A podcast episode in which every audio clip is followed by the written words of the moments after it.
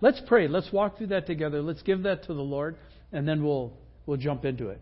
Father, as we come this morning, our hearts are kind of numb and sad with hearing about the shootings and just hearing about people who thought they were just going shopping for the day. Um, we could imagine if that was us and if that was our wife or husband, if that was our kids. And Lord, our heart goes out, and the only thing we could ask is that you could turn that into something good for the sake of your kingdom. We ask that you would break out. We know as a country, we've told you uh, to take a hike and to get out, and uh, we are reaping the whirlwind and hell in a handbasket because of it. And God, we would just stand before you and say, We are so sorry, and we would ask that you would have mercy on those families who are trying to deal with this kind of unimaginable tragedy. And we stand in the gap with them. We pray for them. We don't even know them, we don't know their names, but we can pray for them. And so we seek you for that, and then we also seek you this morning, Lord. Thank you for, uh, we want to bless you for a great missions trip and that everyone came back safe. And uh, Lord, we're excited about what kids were impacted with and what they've learned and uh, getting them out of the Mill Creek bubble and getting to see the world in a larger context is uh, worth every penny. And therefore, we're excited about that. And then this morning, we see something that really grieves your heart. And uh, as we walk towards communion, Lord, we pray that you will use that to arrange our heart in a right direction as we come to communion. And we give that to you with hope and pray this in your name. Amen. All right. Lots of stuff to pray about there, huh? All right. Well, uh, I covered, and then also in several messages, uh, Phil also pointed out uh, over the last couple weeks, people were going wild with what Jesus was doing.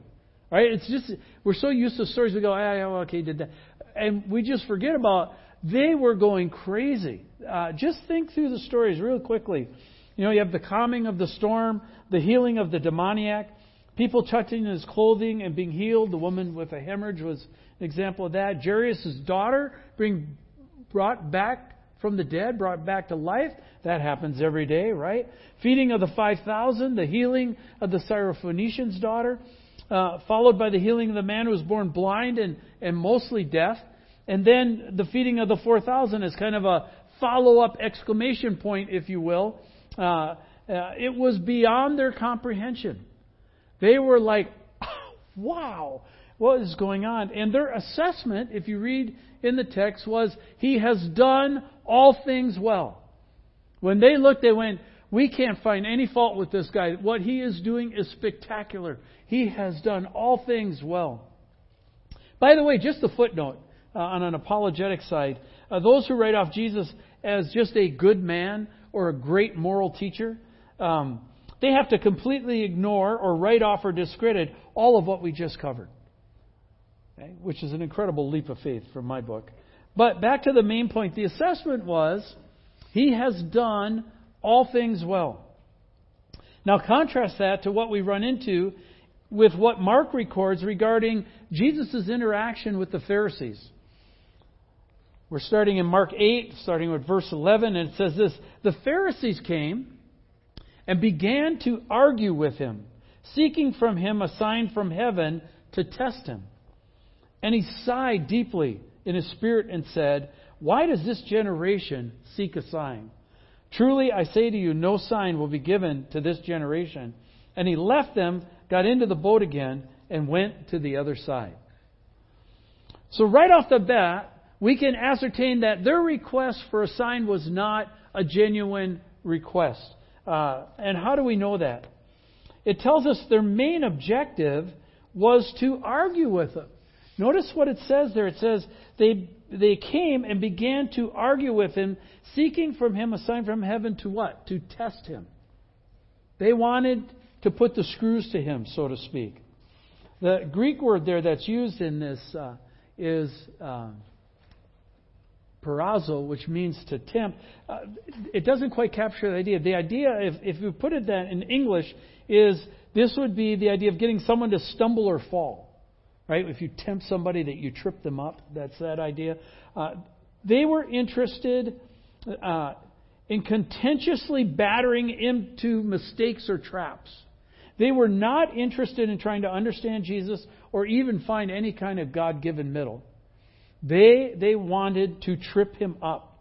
Uh, and you can feel that in the dialogues of the New Testament. If you go, for example, to the Gospel of John and read from just like six, chapter 6, chapter 9, really contentious chapters where it's a back and forth uh, give and take, and it's kind of a hostile exchange.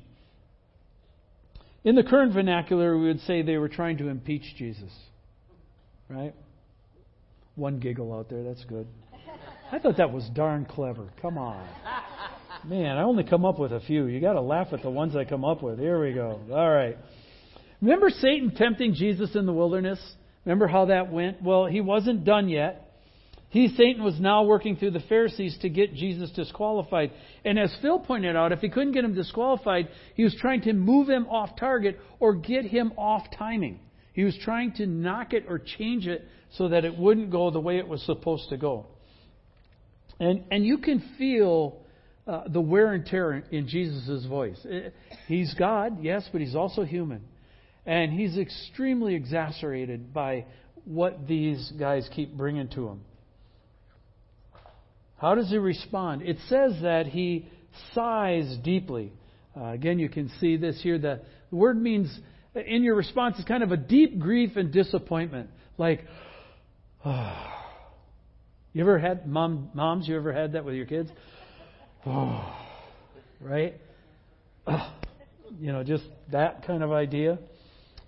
He sighs deeply and he rhetorically asks the question why does this generation seek for a sign? And I'm not, there we go. Why does this generation seek a miraculous sign? And this is one place where choice of words kind of makes it stand out more in the Greek than it actually does in the English. Uh, Jesus' miracles in the Greek are dynamis, uh, which means mighty acts. We get the word what from that? Dynamite, right? Dynamic, that kind of word, right? So dynamis were his mighty acts or miracles. But the Pharisees, in asking for a sign from heaven, they're asking this word, semeion. And I hope I'm saying that right. But it's an outward proof, uh, outward compelling proof of divine authority. What's the difference, you might ask? Here's, we wouldn't maybe catch it, but here's kind of how we would understand it if we were talking to each other in English. In essence, they're saying, okay, We've seen what you've done. When are you going to do something that really shows you're from God?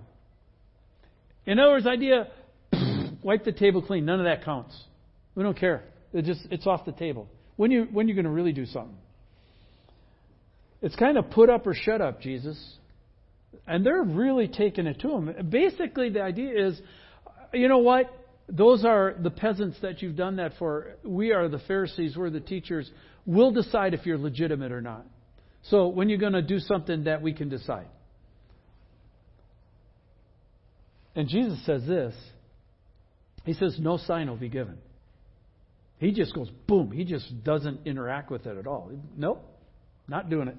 Uh, in um, Matthew and Luke, they add the statement that we're familiar with. You're probably wondering where it is. It's found here in Matthew and Luke. No sign will be given except the sign of Jonah. Right? What was the sign of Jonah? Jonah was swallowed up uh, three days and three nights in the belly of the fish. And so uh, Jesus said, No sign will be given except the sign of Jonah. What he was saying is, I am the Jonah. I'm going to be swallowed up by the earth for three days and then I will come back. And so, in essence, what Jesus is doing here is saying the sign that they were looking for would be the sign that they'd miss. Jesus' death and resurrection from the dead. And, and to end the argument, Jesus just gets in the boat. He doesn't even keep going on. He just gets in the boat and they sail off. Now, where are they sailing off to? Well, it says they're going to the other side of the lake. He's on the Jewish side of the lake, the western side of the lake. They're going over to the eastern side, which is the Decapolis. Remember the Decapolis that we ran into that early with the demoniac when he healed the demoniac? And what this is saying, in essence, for Jesus is it's it's easier for him. Uh, he gets a better response from the pagans than he does from his own people. So he's going over to the pagan side of the lake because he doesn't get as much heat over there. Not a very good commentary on the Pharisees. Uh, other accounts tell us that Jesus was deeply troubled in his spirit over these kind of encounters. He was grieved. He couldn't believe they were that hard hearted. They're like, seriously. And this leads us right into our next session, uh, section and then sets us up for sharing together in communion with right hearts today, right? Carrying it on further, Mark 8:14. So they're kind of in a rush. They book. Jesus doesn't really give them. He says, "Hey, we're leaving." In the boat they go and they sail off. And in the process, it says they had forgotten to bring bread. And they only had one loaf with them in the boat. And he cautioned them, saying, Watch out, beware of the leaven of the Pharisees and the leaven of Herod. Now, Jesus sailing along in the Sea of Galilee, he's trying to underscore for them what just happened. Okay? He's trying to highlight the interaction between him and the Pharisees. And so he's telling his disciples, watch out for what they do. Watch out for what they bring. Watch out for their rhetoric. Watch out for the leaven of the Pharisees and Herod. And you're going, well, wait a minute. Where'd Herod pop up? Like, he wasn't in this whole dialogue. We haven't even seen him. How in the world did he get into this as well? Well, he got into it. We've got to remember uh, that Herod was seeking an audience with Jesus hoping to see him perform a sign as well. And remember, if you go back earlier, uh, Herod is still suffering from a guilty conscience. Why is he suffering from a guilty conscience? Because he, what? Beheaded John the Baptist. Right? So he's guilty of his death. He feels that. And if you remember earlier Mark, when they were throwing out the options who Jesus was, they said, oh, he's Elijah, he's all these things. And someone said, yeah, he's uh, John, come back from the dead. That's the one Herod bought. And so Herod is kind of off kilter here, going, I can't get rid of this guy. Right? He's, he's, he's a little worried, and yet at the same time, he's absolutely intrigued. And so he's seeking an audience with uh, Jesus as well. And so Herod's keenly interested in Jesus, keenly interested in meeting him. And so Jesus throws Herod and the Pharisees into the same bucket because they have the same spirit. So that's what we're going to look at right now. So, in all the chaos of the event with the Pharisees, and because of the quick exit, the disciples apparently, for lack of planning, or probably more so for just plain lack of opportunity, um, forgot to bring along enough bread to eat. It says in the text here that they had one loaf. Now, many commentators take this to be a symbolic, uh, this one loaf was symbolic for Jesus himself, right? They didn't have other bread. They had one loaf, that one loaf being Jesus. And it, it makes for a nice symmetry if you think about it. And what's the point? He, Jesus, is enough. If you have Jesus, you have all you need. You don't need more because you have the one loaf. And that one loaf can be multiplied. Not to be too hard on them, but the disciples, probably like us, missed the point entirely. Right? And they begin to discuss what was the discussion. Here's the discussion. They began discussing with one another the fact that they had no bread. They're looking at each other going, oh, what are we, they're guys. What are we going to eat? Right? They've forgotten all the previous stuff, and they're just looking, going, one bread, okay, how, how much are we going to all get? We chop it up. And they're looking, and Jesus responds, he's, he's incredulous. He's like, you're actually having this discussion? Watch, watch Jesus' response here. They're talking, and Jesus says, Why are you discussing the fact that you have no bread? Do you not yet perceive or understand? Are your hearts hardened? Having eyes, do you not see? Having ears, do you not hear? Don't you remember? I mean, think through your own life. Now, we can get on the disciples, but just stop for a second. Let's play fair ball here. How many times could the Lord come back to you and say, Don't you remember what I taught you? Right? Oh, Lord, that was three minutes ago. I, you know, that's a long stretch. Hmm. Right? But as I'm sure the Lord, because He has for me, don't you remember what I told? And right, He taught it maybe five or ten years ago, but He, he actually expects us to keep remembering that. And He looks at these guys and goes, Don't you remember what just happened? And He goes through it. He says, When I broke the five loaves for the 5,000, How many baskets full of broken pieces did you take up? They said 12. Duh, one for each of them sitting in the boat, right? And he said to them, And the seven for the 4,000. How many basketful of broken pieces did you take up? And they said to him, Seven. And he looked at him and goes, Don't you understand? Right? He's like, Good grief. I get it if the Pharisees don't get it. My own disciples aren't getting it. Like, can you imagine? So, what Jesus is talking about here, what he's trying to get them, is he's trying to warn them about the leaven of the Pharisees and Herod. Uh, so, let's talk about leaven for a second. So, uh, in my world, in my uh, experience of life, leaven is one of the greatest things on earth. Okay? Because I grew up in the Midwest, and my grandmother, one of my all time favorite memories, is as a kid walking into my grandmother's house smelling her baking bread. I don't know if any of you had the same grandmother. But they had fresh churned butter, and they had, she had raspberry or strawberry jam. And I would walk into that house, and I would smell that bread, and Grandma would say, "Would you like a piece?" Right? And slice it, and like I can, rem- I'm drooling right now. I can remember that taste. It was so good. We'd eat the whole loaf, right? I just whoa, right? I mean, it was incredible. So in my book, leaven's awesome, right? But if you you go through the scriptures uh, yeast or leaven, this product that we're talking about here, is almost always a symbol of evil. And my commentary, the Expositor's Bible, kind of points out that it only takes a very small amount of it, yeast uh, or evil, to infiltrate the whole loaf. If you watch somebody baking bread, right, they'll roll and knead, and then they'll put that yeast in there and knead it some more. Then what do they do? They just set it in the pan. And that yeast works through the loaf, and then that loaf rises and not only fills the pan, but usually fills above the pan. Right? That's how you get the unique shape of bread. Is the yeast leavens the dough and makes it rise. And uh, and so what the commentary was trying to point out is that evil has this penetrating power like yeast that it doesn't take a lot of evil to infiltrate the whole loaf. I.e., the idea there is it doesn't take a lot of sin to wreck your life. Just a little bit of sin can really wipe your life out. And so Jesus is saying, don't let sin leaven your loaf, okay, your life. Jesus was warning them not to let, in this specific case, don't let it take over. I, the idea here is that sin has very small beginnings, but it has really huge consequences.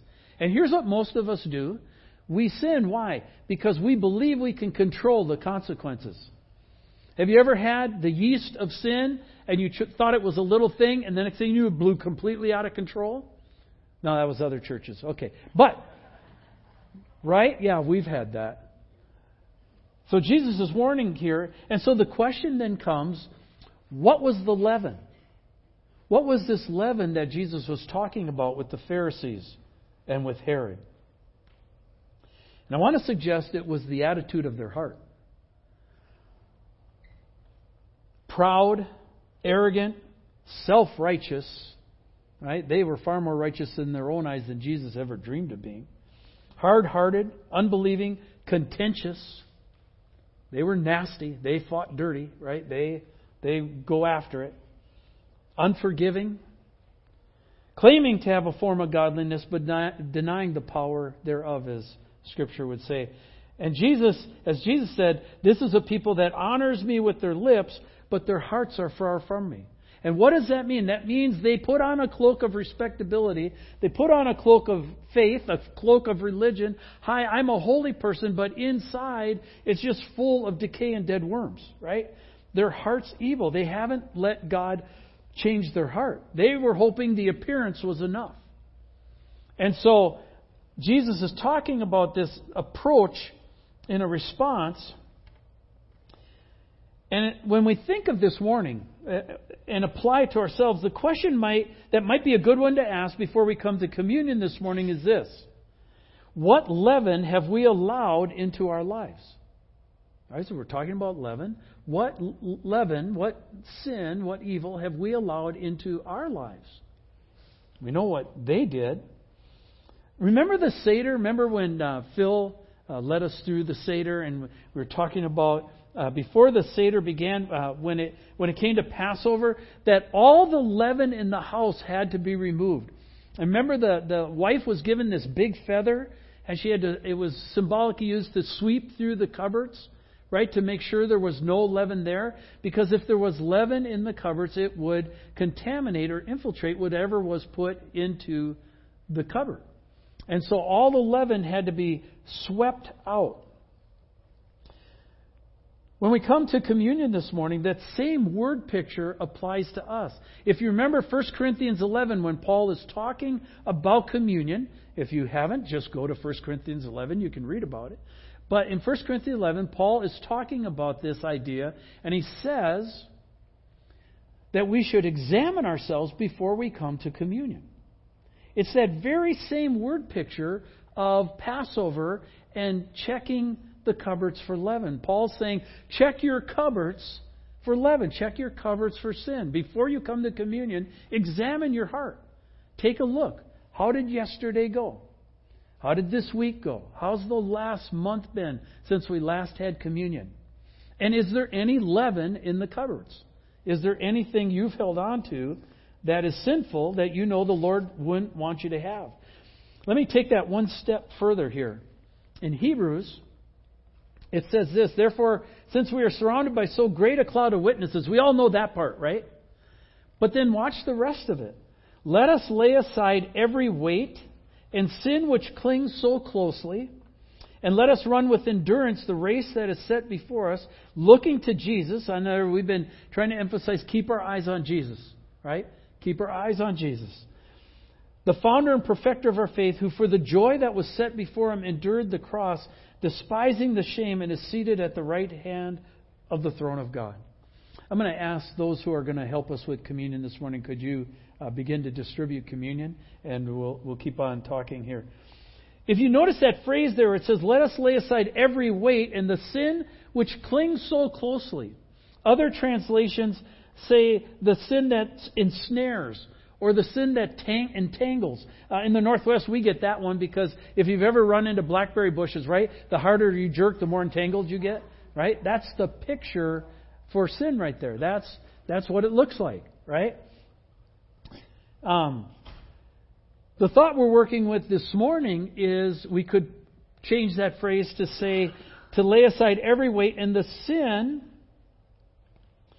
which so easily leavens Right? In other words, the sin takes us and pulls us away from the kingdom and heads us back to the world.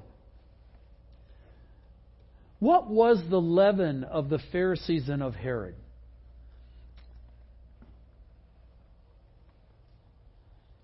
It was their desire to see a sign. Jesus wasn't enough for them. They wanted to see evidence. The fact that they were missing was that Jesus was the sign. He was the evidence. They weren't going to get any sign because he was the sign. They were looking right at it and walked right by it. They didn't need more. He was right in front of them. And Jesus knew that if they didn't buy him, it didn't matter what sign he came up with. They were going to do the same thing with the sign they'd done with everything else, and what they were going to do to him is just discount it and dismiss him.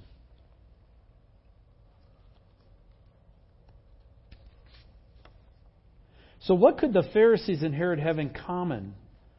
That Jesus warned the disciples to watch out for their leaven. And I think the answer is an interesting one. It was Rome. Did you expect that answer? I didn't when I was looking it up. The more I looked at it, the more sense it made to me. It was Rome. Think about it. If you're Herod, Rome has allowed you to be king. Rome set Herod in his kingship. Herod was king because Rome said he was king. Uh, he was an illegitimate one, but he was legit because of Rome. And so Herod had to uh, be deferential towards Rome. Uh, Rome also allowed the Pharisees to keep their place, to keep their religion going, to keep their status, to keep their place. The reason they could still do all that stuff is because Rome granted that to them. Jesus was an interruption to both those agendas. Their con- and also, we might add, their control.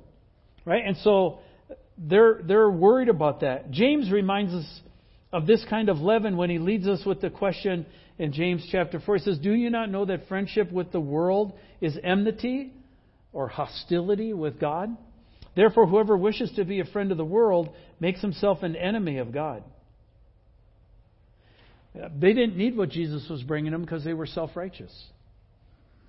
Their leaven, their love for the world, kept them from seeing their sin. Hebrews, uh, in another place, backs up this exhortation. Uh, look here in Hebrews 3. It says, Take care, brothers, lest there be in any of you an evil, unbelieving heart, leading you to fall away from the living God. But exhort one another. Know, if you think about it, what do we, when we do this thing called church, what is that all about? Well, church is about exhorting each other, right? We do it in an official way, like on Sunday mornings, I'm in the pulpit. I exhort us to follow in the faith. But that's what we do when we're in community groups, right? We get together. We were at the Kadamas last night and had uh, Japanese ramen noodles. It was awesome. What a great time. And uh, you guys won't like it. It was terrible. Never go there. You can invite us again. It was good. Uh, but they were talking about how wonderful their community group was and how their community group helped them and helped them stay on track. And I'm going, wow, Mitchell, you don't even know you're talking about the sermon. This is awesome. Okay, but the idea of we exhort each other, what? Stay with it. Hang in there. Keep your faith. No, don't fall away. Let go of that. That's junk. It's going to kill you. Right? We exhort each other uh, to stay true in the faith. Exhort one another every day, as long as it's called today, that none of you may be hardened or leavened by the deceitfulness of sin. Have you ever been deceived by sin? Satan never wags something in front of your nose, said, Ooh, you need this, yum, yum. And then chomp. And as soon as you chomp, what happens? The wages of sin is death, right? We've been baited, we've been trapped, we've been deceived. And it says here that we not be hardened, or I would insert the word leaven there, by the deceitfulness of sin. For we've come to share in Christ, if indeed we hold to the original confidence firm to the end, as is said, Today, if you hear his voice, don't harden your hearts as in the rebellion. Now, here's the interesting thing about leaven. We've said it, but just to re underline it, it doesn't take much to leaven a whole loaf of bread. If you've ever watched bakers, or I've watched my grand, it's just a little pinch. They put it in the loaf, and then they let it set, and it does its work. Same way as sin. Likewise, it doesn't take much of the world to deceive us and harden our hearts towards Christ. The world says you don't need Jesus. He's not important anymore. We're way past him. The stuff we've got on the internet, the stuff we've got on TV, the stuff we, it's way better than Jesus. Come, let us entertain you. You don't need what he's offering. And what Scripture says is, unfortunately, we can easily be swayed by the deceitfulness of sin. The big question this morning is Jesus enough? And because Esther had to go, to the family matter. I, I had a song picked out. It's by Cutlass, and it says, "If I lost it all, would my hand stay lifted?" And the, the context of that song is, where's my anchor point? Is my anchor point in Jesus? Is Jesus enough? Or do I have to have Jesus plus some stuff? You know, do I have to leaven the relationship with some things from the world, you know, to spice it up a little bit. Make it more interesting, more more compelling because just Jesus? Well, that's a hard sell, Mitch. If all your stuff was taken away from you, would Jesus be enough? By the way, we're not singing that song this morning. We'll come back to it when Esther's back. We'll, we'll, we'll sing. But this morning, uh, we'll sing Great is Thy Faithfulness. But if your stuff was all taken away, don't lose the point, would Jesus still be enough? Is Jesus the source of your righteousness, or are you self righteous? Is it the goods you bring to the table, or the goods He brings to the table? And when we come to communion, part of the process is to examine our hearts to sweep out the leaven, the sin, so to speak, and make room for Jesus.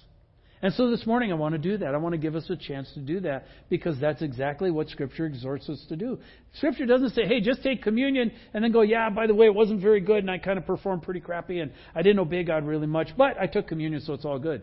This is, no, no, no, no, no, no. Wait, no, no, stop, halt, keep, time out, back up, all right? Get us all put in adult timeouts here, all right? Just back up, stop. Before you come to communion, examine yourselves. And so let's do that this morning. As a group of believers in the Lord Jesus Christ, let's examine ourselves and let's let the Holy Spirit speak. Is there any leaven in your cupboard? Is there anything that's supposed to get swept out before we come to communion? So let's do that. You may close your eyes if that's helpful and uh, you're that kind of person. If you're an open processor and you've got to keep your eyes open, that's okay too. However, it works best for you. But let's stop for a minute. I'm going to give us a couple minutes and let's go before the Lord and not just, how's it? Okay, good, good, I'm fine. Let's stop. How was this week? Where was your heart? Where were your thoughts? Which ones were for the Lord? Which ones weren't? Let the Holy Spirit process through with you. Let's let Him help make our hearts right as we come to communion today. All right? Take some time, spend it with Him. Ask if there's any leaven.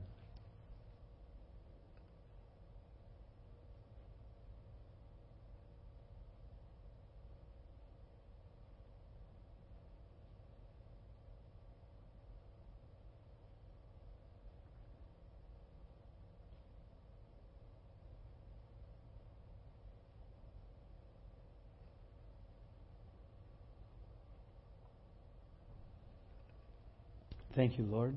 We're not used to silence most of the time. We usually try to fill it with some kind of noise.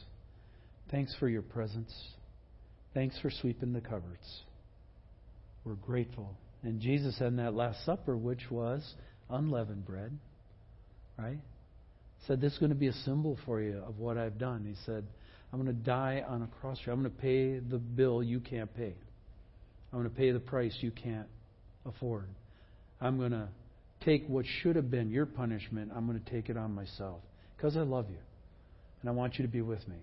He says, whenever you take communion, remember that. Remember what Jesus said? Don't you remember? He's saying this, don't you remember? Remember what I did for you. Do this in remembrance of me.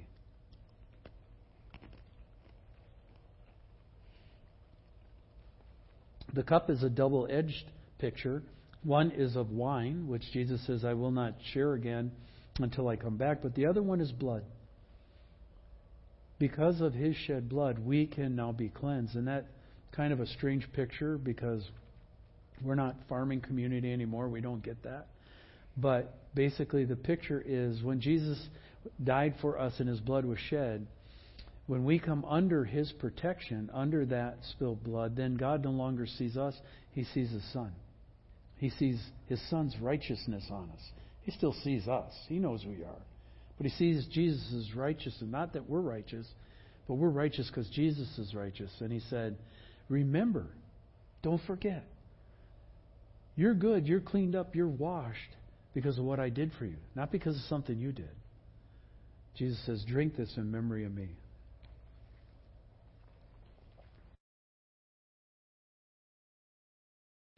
I just want to remind us that Jesus is his own reward. And people say, "What? Jesus is his own reward." When you, if you've got Jesus, you've got everything. You don't need other stuff. If you've got him, is enough. And therefore, if Jesus is our is his own reward, then you have to make the following: Jesus is his own reward, and Jesus is our reward that that's the primary thing we're supposed to keep our eyes on, and we're supposed to keep watching for leaven as it tries to come in and take Jesus off his spot, away from the central place that he's supposed to have in our heart. We're going to sing a song that you all know really well. But continue to let God sweep out the leaven. Let Him clear the deck, so to speak. Keep our eyes on Him. Would you stand and let's worship together?